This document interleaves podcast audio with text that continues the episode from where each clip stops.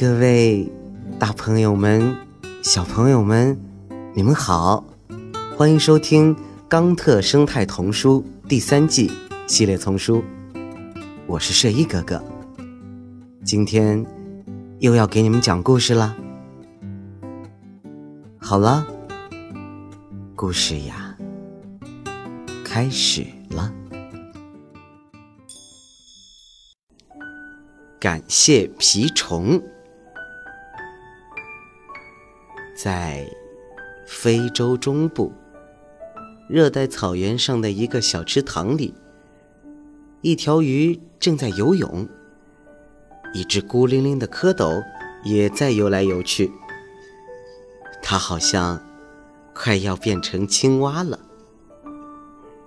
嗯，你注意到附近没有河吗？蝌蚪问道。我为什么要关心那个？我在这里过得很快乐。鱼漫不经心的回答道：“嗯，我很奇怪，自己是怎么来到这里的？还有，你是怎么来到这里的？这附近没有我们的族群。肯定是我的爸爸妈妈送我来的。可能我是个淘气的孩子。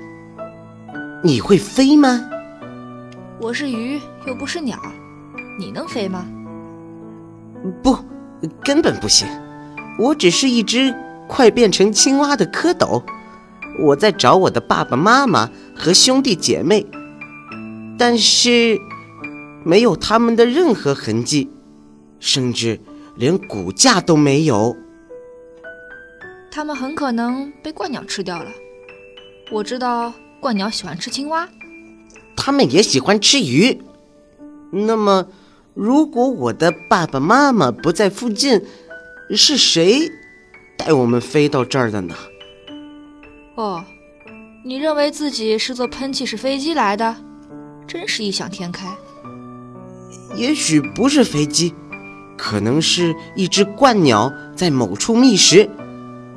那时候，你我也许还只是一只卵，被嵌进了它的脚趾缝里。在他飞往欧洲的途中，他在这个池塘里驻足休息。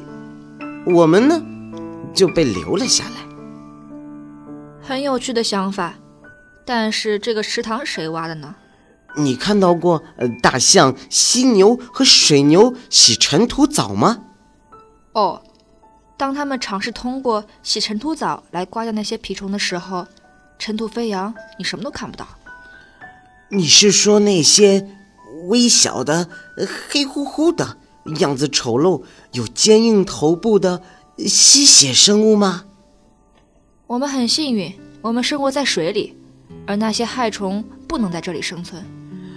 那为什么大象和水牛不能通过洗澡来摆脱这些讨厌的小动物呢？因为一年中的大部分时间里，这个池塘里没有水。那就意味着。池塘会干涸，我们也会死掉的。那就是生命循环。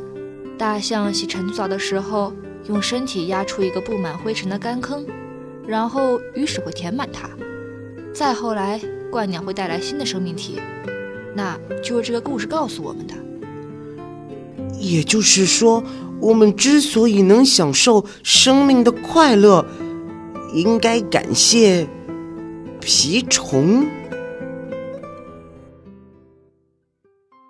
您刚才收听到的是由环保部宣传教育中心引进，学林出版社和喜马拉雅联合出品，李潇钦、马俊先播讲的《冈特生态童书》第三季系列丛书，还有很多好听的故事，不要错过了。感谢您的收听，让我们下期再见。谢谢。